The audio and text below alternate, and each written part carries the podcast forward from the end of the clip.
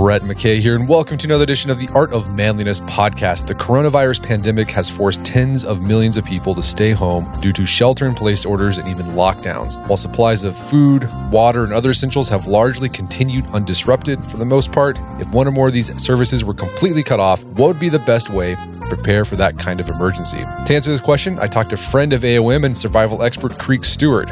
Creek has dedicated his life to mastering all things survival, spending thousands of hours in the field, authoring numerous articles and books, teaching courses to others, and hosting television shows for the Weather Channel like SOS How to Survive. Today, Creek and I talk about what we can learn from the current pandemic about how to shelter in place or bug in, and how to be prepared if this crisis worsens in severity or we're one day hit with a more dire disaster. We dive into the different bug-in categories you need to consider, beginning with how much food and water you need for a long term bug in situation and how to properly store it. Creek then talks about what you need to consider in terms of first aid and home defense in a bug in scenario, and why you also need to think about how to keep yourself entertained. Lots of practical and timely advice in this episode. After it's over, check out our show notes at aom.is slash bug in.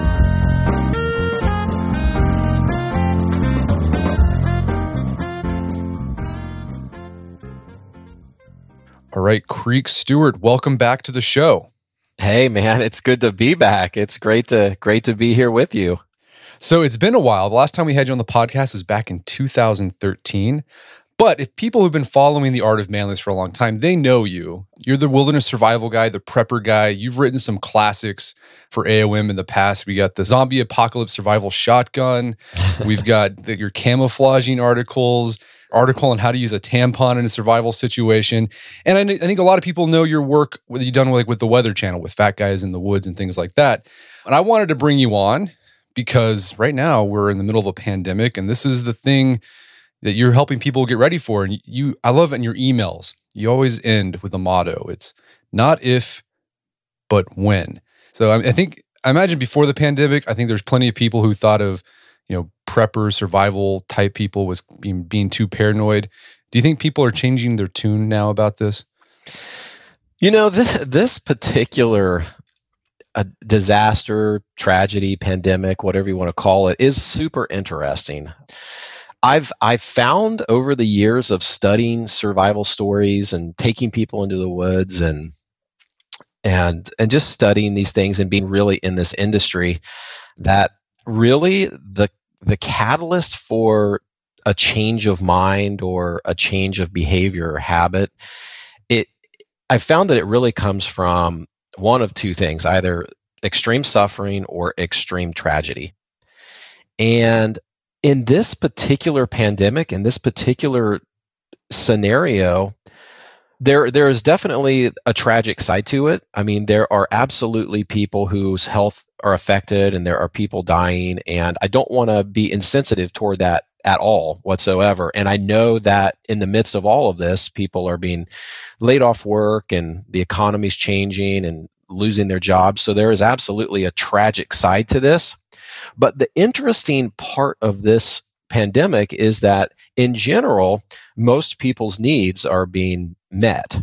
You know, they still have food and water and electricity and access to medical care and heat and their furnace works and their toilets work and their showers work. And so on that side of things, there's not a lot of suffering happening.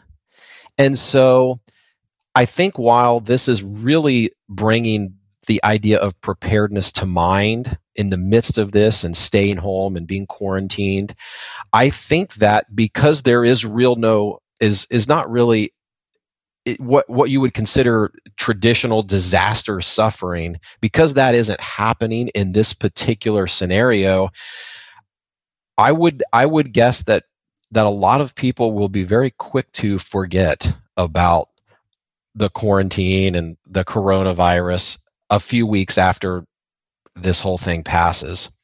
And so do do I do I think that that there'll be a change of tune as far as I think for some people, but I think for a lot of people time time really will take away the details and and we'll be back and we'll be back to square one uh, when the next one happens. So I hope that's not the case, but my guess is that you know this will be a this will be a small hiccup for a lot of people, and I don't know that you know that it will be the wake up call that I wish it would be.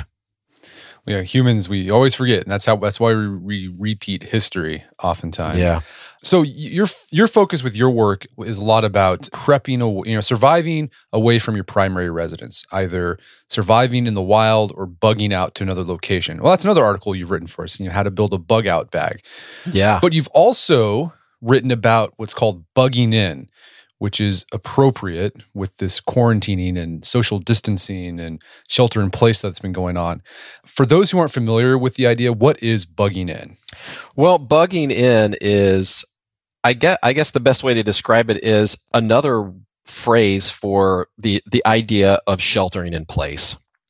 And sheltering in place, the concept has been around for a really long time. And so, with a bu- bugging out, you're you're leaving your primary place of re- residence for somewhere that's more safe. It's just not safe to stay at home, and so you have to leave in order to be safe. Well, bugging in is the exact opposite. Either you're staying in to be safe, or you have no option to leave, or you're basically forced at home.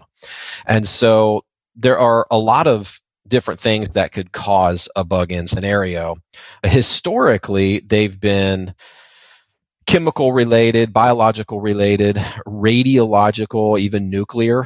Um, all of those are are I I guess you they're real common i mean not common but those would be kind of the classic reasons to to bug in um, some other ones that have happened in a little bit more recent history have been violence you know violence is often a reason for local governments to um, you know to put out an ordinance to state shelter in place like during the boston marathon for example the local police department did encouraged sheltering in place because of the bombings and in Los Angeles in 2016, there was there. I remember there was a, a sulfuric acid tanker that caught on fire, and so everyone within 15 miles or so of that tanker were required to shelter in place for safety.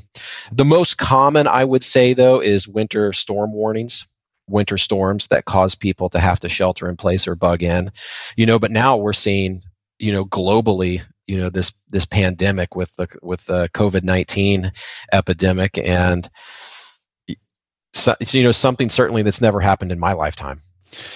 So whenever you're consulting people on how to bug in, like in general, how long do you advise people to prepare to be hunkered down for? Well, I base that on three tiers and it's a little bit different for everyone and based upon everyone's time budget and how serious they are.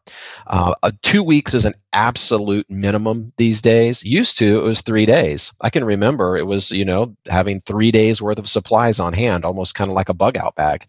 But these days it's absolutely a minimum of two weeks to be able to bug in and be completely independent of survival on all of your needs for two weeks. Myself, and what I would encourage other people to do is have a three tiered plan. It starts with two weeks, which is pretty easy to accomplish for most people, even on a tight budget.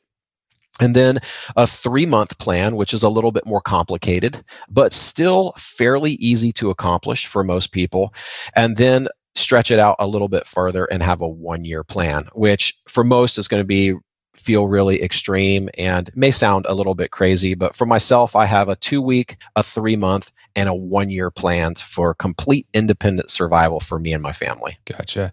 And I mean, I think with this, it's it's good to have all those different tiers because you never know what the situation is going to be like. Right now, during this current pandemic, we had this you know immediate burst of people going out and just stockpiling stuff. So there's nothing there, yeah, or there's still stuff there, but it's not great. So it's in that situation, be nice to have that two week buffer then.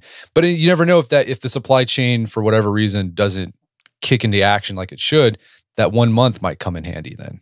Yeah, absolutely. You know, every disaster is totally different and one one minor change in this particular one with uh, the coronavirus if we just took out you know if we took the coronavirus as it is right now where people are quarantined at home and you know everybody's forced to stay at home and just for their own health and safety. But if you just take out one other thing, right now everything is accessible. Everyone has electric, their furnaces are working, their water's running, they have access to food and medicine, they have internet and cell phone service.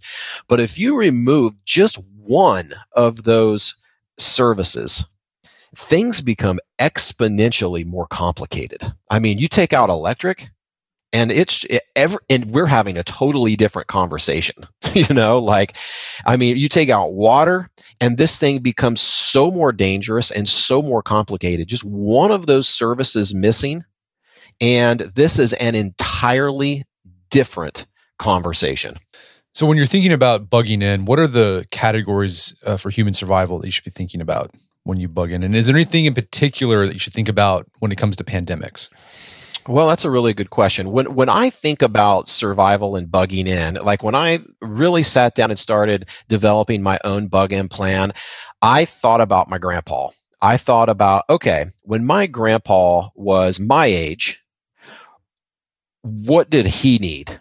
And that was you know back when my you know back when my grandpa was my age and younger, he needed water, he needed food, he needed a way to cook that food he needed a way to stay warm in the winter. He needed personal hygiene items to a certain degree and some limited medication type situ and first aid tools.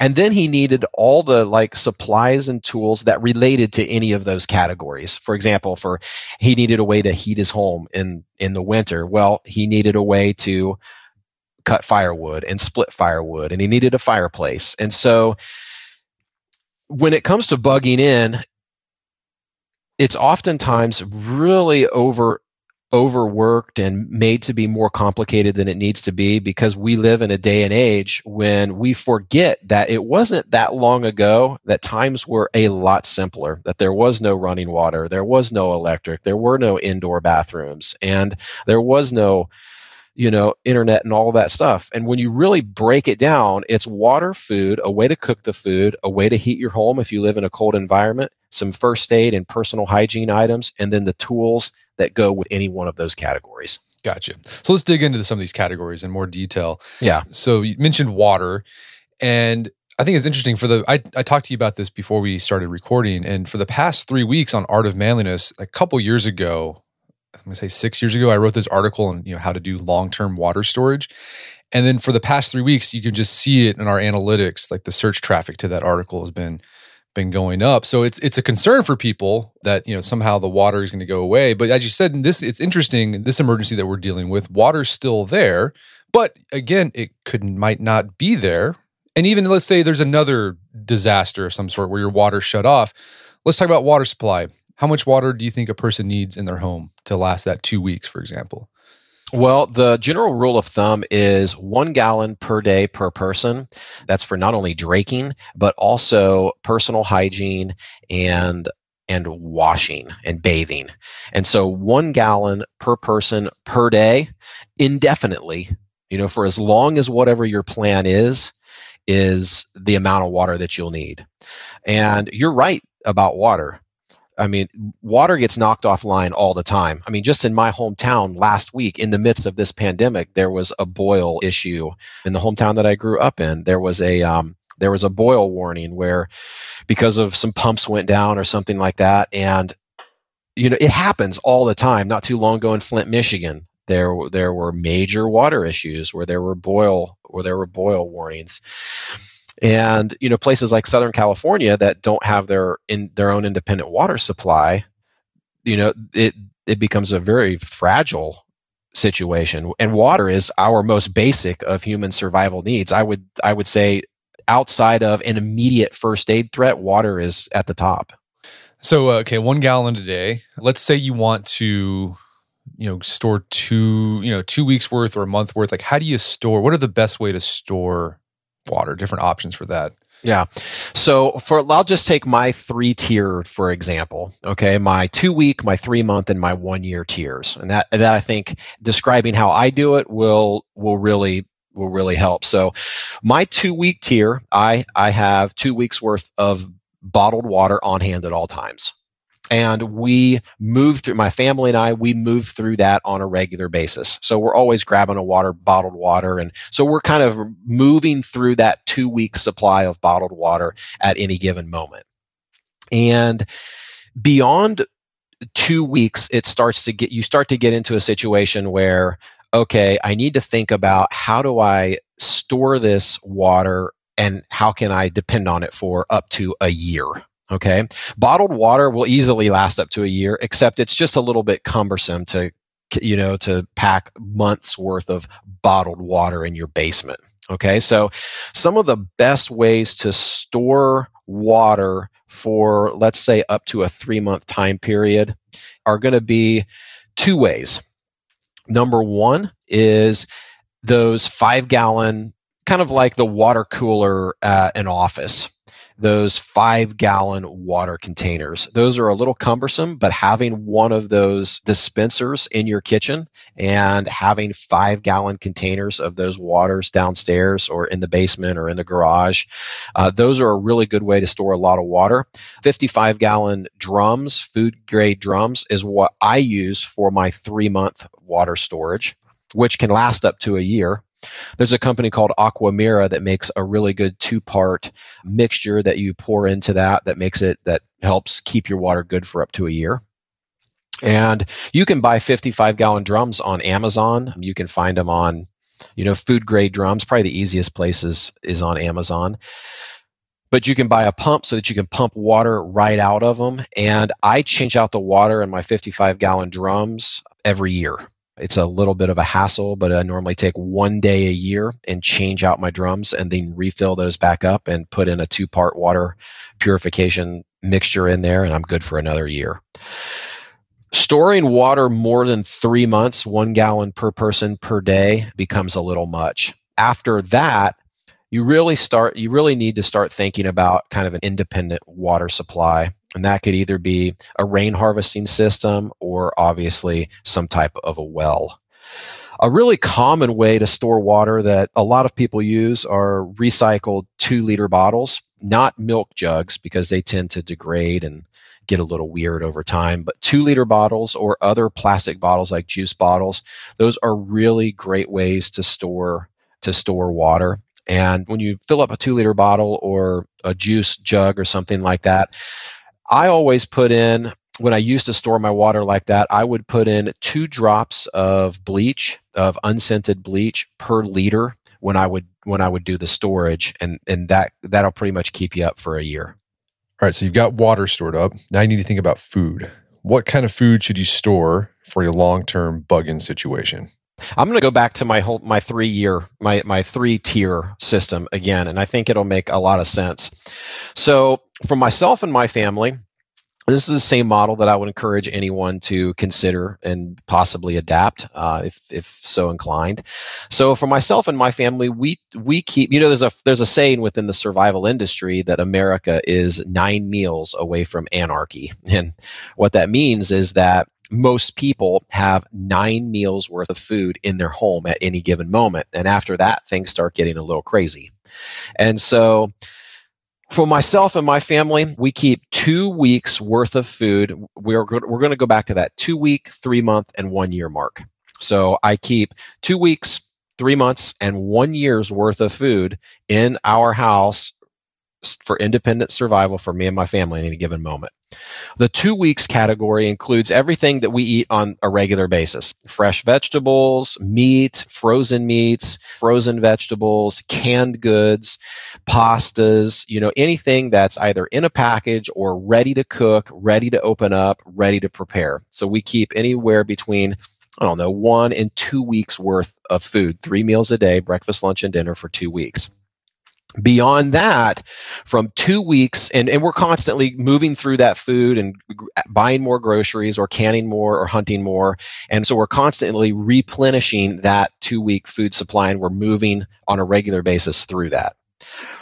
Beyond that from our two week to three month window i have moved to a freeze dried food methodology. I used to I used to use all kinds of kind of hodgepodge, uh, different food storage options, but up until my three month mark, beyond two weeks, if I couldn't get any more food, couldn't hunt, couldn't fish, couldn't go to the grocery store, couldn't get canned goods, then I would depend on freeze dried food. Now it's a little bit more expensive, but it's very simple. It lasts for 25 years. You can you can buy 3 months worth of this food. You can put it down, you can buy it gradually over time. You don't have to buy it all at once. It is a little expensive, but you can put it down in the basement or in a kind of a, you know, just somewhere that doesn't have sunlight and that's fairly cool ideally and you'll last 25 years with that stuff and it's literally it's freeze dried so you just add water heat it up if it's a if it's a heat up meal and you're ready to go and it's really really easy and the stuff's pretty good now beyond three months freeze dried food gets really expensive you can buy one year packages of freeze dried food but they're very in the thousands of dollars and so beyond that then we start talking about what my grandpa did. We're back to my grandpa, right? We're back to grains. We're back to maybe producing some of your own foods, hunting, fishing, chickens, backyard chickens, goats, things like that. As far as food storage goes, a lot of grains, you know, barley, corn, flour, rice, a lot of pastas, macaronis, noodles, and spaghettis, and, you know, some, a lot of it's more of an ingredients list of food storage a lot of beans and legumes and canned foods and spices and mixes and you know all of those things that you use to actually build and cook meals. And a lot of that stuff lasts a really long time. Like wheat and corn and rice and beans. I mean, you if you package those things correctly, those things will easily last you 25 years. We're going to take a quick break for a word from our sponsors. And now back to the show. And so with the, this ingredient stuff, that not only do you have to you know, you know, store the stuff, but you also have to learn how to cook it in yeah. a way that's palatable. And that's actually the really hard part um, the storing the stuff is really simple. You know, uh, we I buy I buy my bulk goods in 50 50 pound bags, but then I repackage that into into plastic food grade five gallon buckets. So it's it's really easy to storage, and you don't have to worry about mice or anything like that. And but the catch here is all of a sudden you got to know how to cook like your grandma you know you got to know how to make the biscuits and mix the wheat and make the i mean and make all the things. And so for a lot of people including myself that's a real challenge. And so that's a part of you know that's something that i've been working on personally over the years is you know once a week or so really you know getting getting my hands messy in the kitchen a little bit and really understanding how to cook you know especially my generation or me i'll just take blame for it. You know, I'm not a cook and I don't spend a lot of time cooking. But if you go this route with long-term food storage, you have to cook because you can't just you can't just eat the beans. You know. Uh, you mentioned freeze dried food. What about MREs? What's your take on those? MREs could easily be in that category. That three. I mean, MREs could be in. You know, could be in I in either your three week, your your your two month, your I mean your two week, your three month, or your one year category. They're very I mean, they're calorie dense. They'll last 25 years, a lot of them, and uh, they're open and eat. You know, really great long term meals. The only problem is like freeze dried food; they're they're expensive. You know, those run anywhere. I mean, last time I checked, you know, roughly eight bucks a eight bucks a pop. Right. So you're paying for convenience, basically, with that. Yeah. Yeah. Definitely. But it's a fantastic option. You know. So you mentioned, you know, for water, like ideally you have a gallon a day. Is there some sort of recommendation for how much food you need uh, per person? You know, that's a tough one. You could break. I mean, I've broken mine down based upon testing with meals. The, I mean, I've got it into. I could give you my kind of. All right, let me let me see here. I do. I have written down my what I have per person in my household and it'll give you at least a rough idea but these are but i've got these the way I've written these down are one year numbers. And so this sounds a little crazy. Like, for example, grains, which would include rice, wheat, any seeds for sprouting, oats and corn and barley and things like that. You know, I keep 600 pounds per person per year on hand. I mean, just, and that's just the grains. And then there's all kinds of other categories. We like i keep i keep 75 pounds of canned of dried milk on hand per person. And about 35 pounds of oil and fats like peanut butter and powdered margarine and cooking oil for cooking.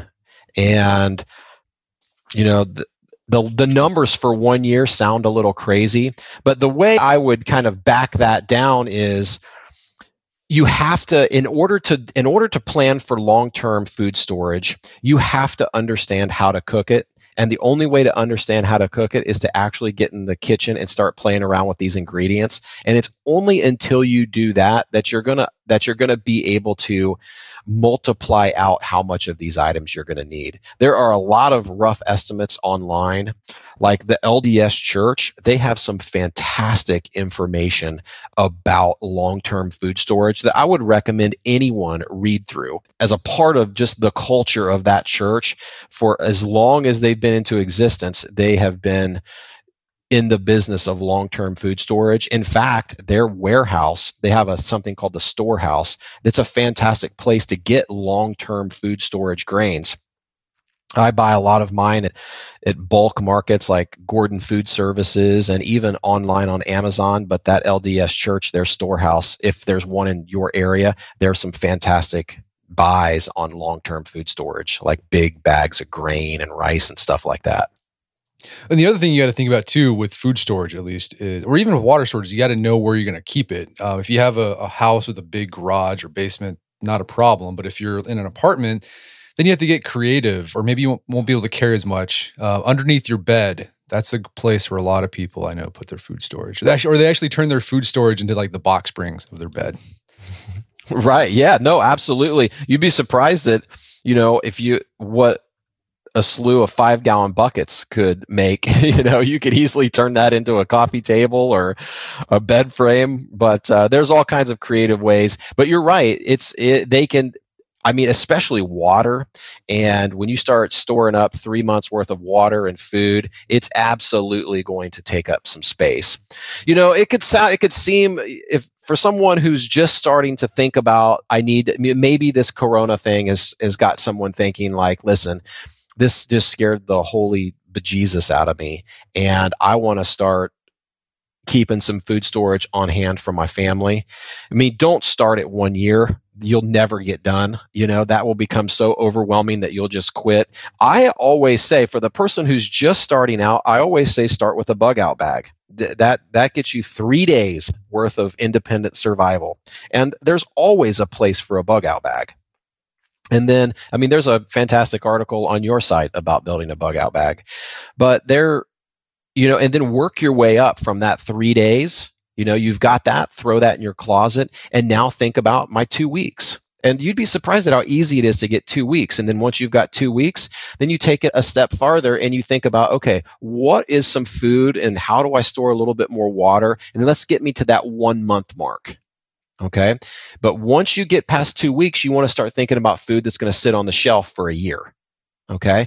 So that's either freeze dried, that's MREs, or that's dried goods, like I was just talking about wheat and rice and beans, and then the ingredients to make meals with those things. So anything beyond two weeks, you want you want to have a long term shelf life because you don't want to be dealing with that stuff. Ideally, you want a shelf life that's 25 years. And it is totally possible with those three categories of foods to sit them on the shelf for 25 years. Freeze dried foods, MREs, like you mentioned, and dried goods. Those are all, those will all last 25 years if stored properly. And it's really easy to get one month's worth of food and water in storage over the course of just a few weeks. It's incredibly easy to do on a very tight budget. This stuff is not, now the freeze dried is a little bit expensive, but when you get into dried goods, it is not expensive at all to get, to get an incredible amount of food storage under your belt in dried goods. Awesome. So this is all this is all really practical, actionable advice that you just gave. So let's talk about another item of category of human survival you got to think about when you're bugging in, and that is first aid. So what sort of first aid items should people stock up on for a bug-in scenario? If there was one category that I'm weak in, is probably first aid. That's probably my weakest category of all. And so I always, in my first aid preps, I always multiply out what I need. I know what I need for first aid in the outdoors because I know what those most common injuries are from experience. And so when I think about first aid, I think about it a little bit differently than most. You know, most people would say, I need a little first aid kit and I need to beef up on band aids and neosporin and things like that. Well, I'm of the mindset that you know, that stuff is fine for first aid, but what you really need for first aid are the things to deal with real first aid emergencies. And those are not things that can be fixed with a band aid and neosporin and a, and a little butterfly patch and a patch of gauze. And so when I think about first aid, I think about what are the big things that can happen that can really you know that can really knock someone out and those things are major bleeding and so we need things to control major bleeding if someone gets cut or falls on something or something weird happens. And the the four things that I would recommend to start off your your bleeding control kit, if we're going to call it that, is a tourniquet, and I use a CAT tourniquet, a combat application tourniquet. I use a product, I pack a product in all of my first aid kits and my bug in kit called Celox Z-Fold gauze, which is it's a it's a wound packing. It helps your blood clot, and it's kind of an anti kind of a clotting agent mixed in with that gauze. So you can pack it and it'll just seal up a wound pretty good.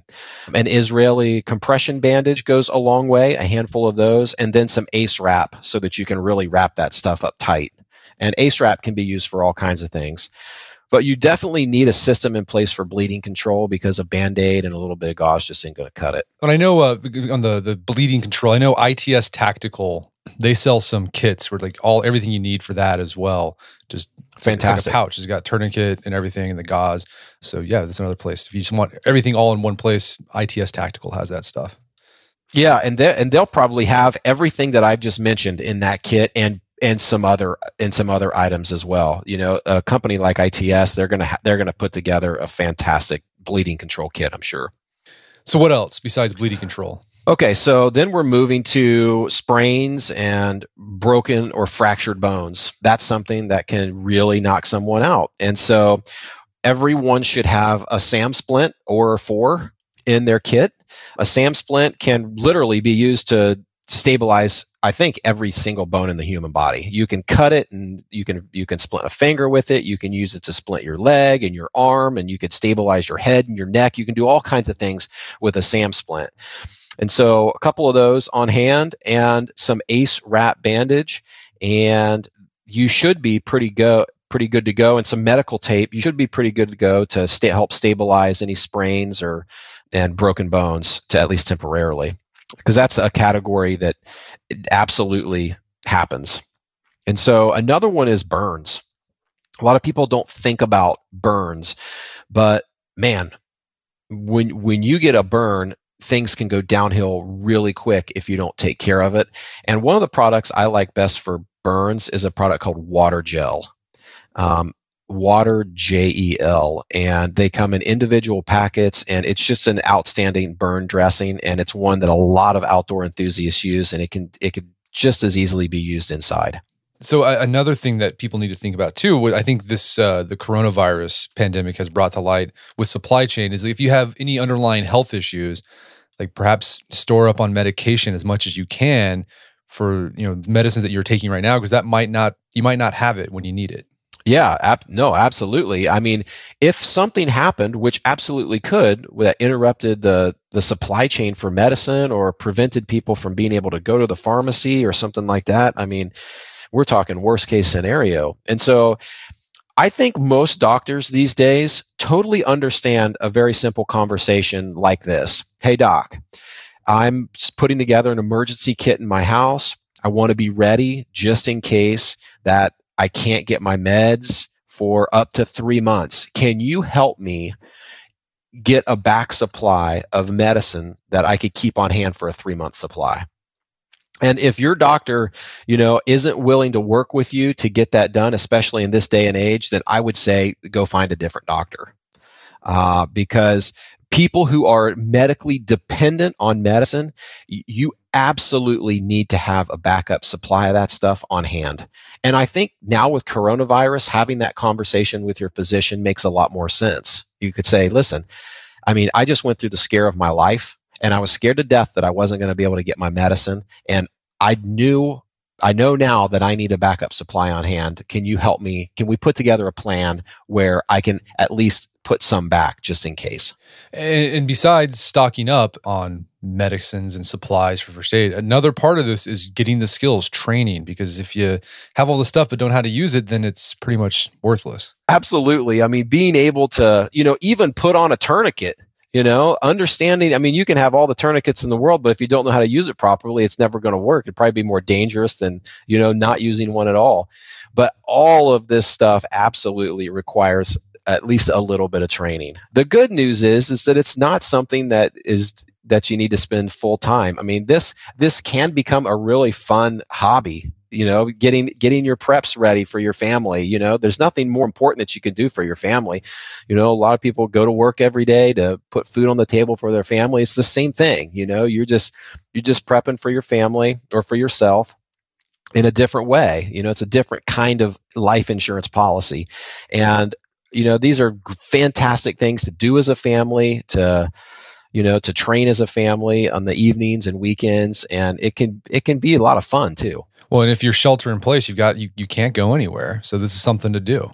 Yeah, absolutely. And you know, that's an entirely new that's an entirely category that a lot of people overlook is, you know, just remaining sane during a bug in scenario because there's a lot of funny stuff going around like right now just online about people spending uh, just an inordinate amount of time with their families all day long with their kids and you know going crazy but you know there's something to be said for that you know keeping you know, thinking about what if I could, I literally couldn't leave the house. I mean, right now people can go out into their yards and go outside and take a walk and go to the grocery stores. But what if you were really cooped up in your house? There are actually situations that could call for that, you know, that aren't off the table in our future.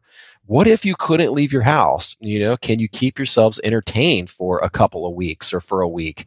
And those things should be included in your list too you know whether it's board games or card games or you know backup power supplies to keep your tablets running what, whatever it, whatever that is for you and your family it should absolutely be considered uno could cause some fights though Uno, man, the best game of all time. I played Uno last week with my family. That's great. We've been playing uh, a lot of apples to apples, and then I just bought like before this whole thing went down. I bought Exploding Kittens, which I heard a lot about. We haven't played it yet. It's a card game. Okay. We'll see how it goes. But yeah, that's another that's another part is the, the, the psychological component that people often overlooked when it comes to survival stuff that's an important part uh, of of prepping and knowing how you're going to be mentally resilient during this time.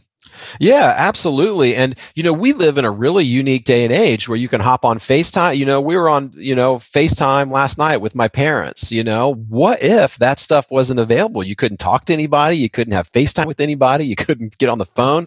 I mean, it's all totally possible. It goes back to the beginning of this conversation that we're having, where if one of these other services that we really depend on gets knocked off grid, I mean, we're having an entirely different conversation here. You know, I mean, in general, on the scale of what could happen, you know, this whole coronavirus pandemic, you know, there are there are some really incredible lessons to be learned with this as far as, you know, how can I be better prepared for something where one of these critical services is knocked offline. And I think this is a really great time to pull out a journal and start writing some of this stuff down and, you know, thinking about what are the lessons that I'm learning right here and over the course of the next couple of weeks that I need to fix and put into place for the next event that not might happen, but absolutely will. It, it we will have other events like this and worse. So you know, another uh, part in the article that you wrote about uh, bugging in for us is self defense. Right now, with the the the COVID nineteen pandemic, first responders still there, police are there, but there might be a situation where their hands are going to be tied up. There's not going to be police officers there to, to respond to you if you need help. So, what should people think about when it comes to self defense in a bug in situation? Yeah, that's like a really great question. You know, those for I have a lot of friends and and family members who are first responders, whether it's police or or paramedics or firefighters, and they'll be the first to tell you that in that their all of their services are all planned and organized for a normal day. And when things get not normal, then they become understaffed and overwhelmed. And it's just a part of, you know, every single disaster or pandemic, whatever you want to call it, that happens. You know, it is an issue. First responders are a little less responsive during times of chaos. And so one should always be prepared in a worst case scenario to fortify and defend their home. Whether that's just, you know, simple barricading measures. You know, one of the one of the best door barricades that that I've ever seen is there are these little there are these little brackets that you can screw on the inside of your door up against your door jamb and you can just drop a two by four into those brackets behind your door and i tell you what with one of those in place no one's getting in your home you know, unless they're coming through a window. I mean, and if they're getting into your home, they're making a huge racket doing it. And it's a really simple way. I mean, it's such a simple, it's like a, it's like $2 brackets and a four foot section of two by four. And it makes one of the most effective door barricades in the world. I hate even talking about stuff like this because it seems, you know, it seems so ridiculous, but at the same time, I mean, you know, it's all stuff that's totally possible. And then you know, as far as home defense goes, you know, the obvious home defense tool is going to be firearms, and before that, firearms training. And so, you know, I'm a huge proponent of firearms uh, re- that used responsibly and firearms training. I'd say that, you know, if you're not willing to invest time in firearms training, then I wouldn't even bother investing in a firearm. But, you know, in, in a worst case scenario, you're not going to find a better way to defend your home and your family than a firearm. As uh, Woodrow Call said in Lonesome Dove, better to have it than not need it, than need it than not have it. Boy, that's story of my life right there. The, you know, if I didn't choose the motto, it's not if but when, I probably should have chosen that one. well, okay, let's uh, let's this. We've talked about a lot of great stuff: water storage, food storage, first aid, getting the training you need. Uh, also considering the psychological, your psychological welfare and well being during a, a bug in situation. What do you think people can start doing now in the current shelter in place and social distancing orders that we have right now to brace themselves for this current thing we're dealing with, but also get them ready for the next one? Well, I think the most important thing to do right now is to is to sit down and start taking some notes about what you're observing about what's happening right now because it's going to be really easy. This whole corona thing is going to is this thing is going to end in a few weeks and we're going to all try our quickest and best to get back to normal as quickly as humanly possible. Every single one of us. And when we get back to normal or whatever our new normal will be, this this whole thing is going to be really easy to forget and and we're going to intentionally try to forget it and because of that, I would highly encourage everyone, like I emailed my own list, my own email list last week saying, listen, right now is the time to take some notes and to really think about the lessons that we're learning in the midst of this whole thing. What, what are my weaknesses? You know what what are the things i'm lacking on in food? What am i struggling with right now being stuck inside? And what do i need to fix? You know really taking notes and starting a journal and putting to start putting some some things on paper that you can take action on when this whole thing blows over. Because it's really I mean, it's only a matter of time before something on this scale or worse, and and there are many, many things that could be worse than this is going to happen. And the time, you know, the time to the, to take care of that stuff. This is this is one of the biggest wake up calls I've ever seen when it comes to disaster preparedness. I've never seen something like this as far as a wake up call goes. In general, people all of their needs are being met and it's a perfect opportunity to sit back and reflect on how well am I prepared if something worse happens. And so as far as action steps go, I would say the best thing to do right now is write down notes on things that you're experiencing right now so that you can fix those moving forward. Awesome. Well, Creek, where can people go to learn more about your work? Uh, to learn more about me, uh, the best place to go is my website. It's at creekstewart.com. And if you're just getting starting with disaster preparedness and survival and you want a really great little step into that world. I'm running a free course right now um, that you can sign up for on my website. It's a Build the Bug Out Bag Challenge, and it's a free five day course where I walk you through five days of tr- free training to build your bug out bag. And it's entirely free. It'd be a perfect project to take on while you're at home and it's not about spending money.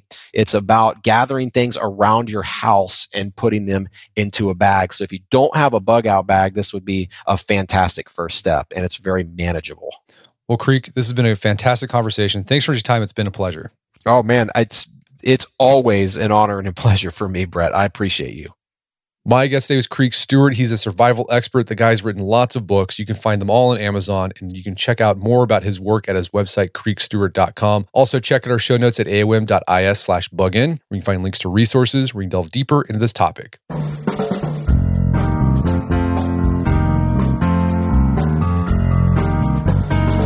Well, that wraps up another edition of the AOM podcast. Check out our website at artofmanliness.com where you find our podcast archives, as well as thousands of articles we've written over the years. We've got a lot of articles about emergency prep over there, so check that out. If you'd like to enjoy ad free episodes of the AOM podcast, you could do so on Stitcher Premium. Head over to StitcherPremium.com, sign up, use code manliness at checkout to get a free month trial. Once you're signed up, download the Stitcher app on Android or iOS, and you can start enjoying ad free episodes of the AOM podcast. And if you haven't done so already, I'd appreciate it if you take one minute to give us a review on Apple Podcast or Stitcher. It helps out a lot. And if you've done that already, thank you. Please consider sharing the show with a friend or family member who you think would get something out of it. Shoot them a text. Really appreciate that. As always, thank you for the continued support. Until next time, is Brett McKay, reminding you not only listen to the AOM podcast, but put what you've heard into action.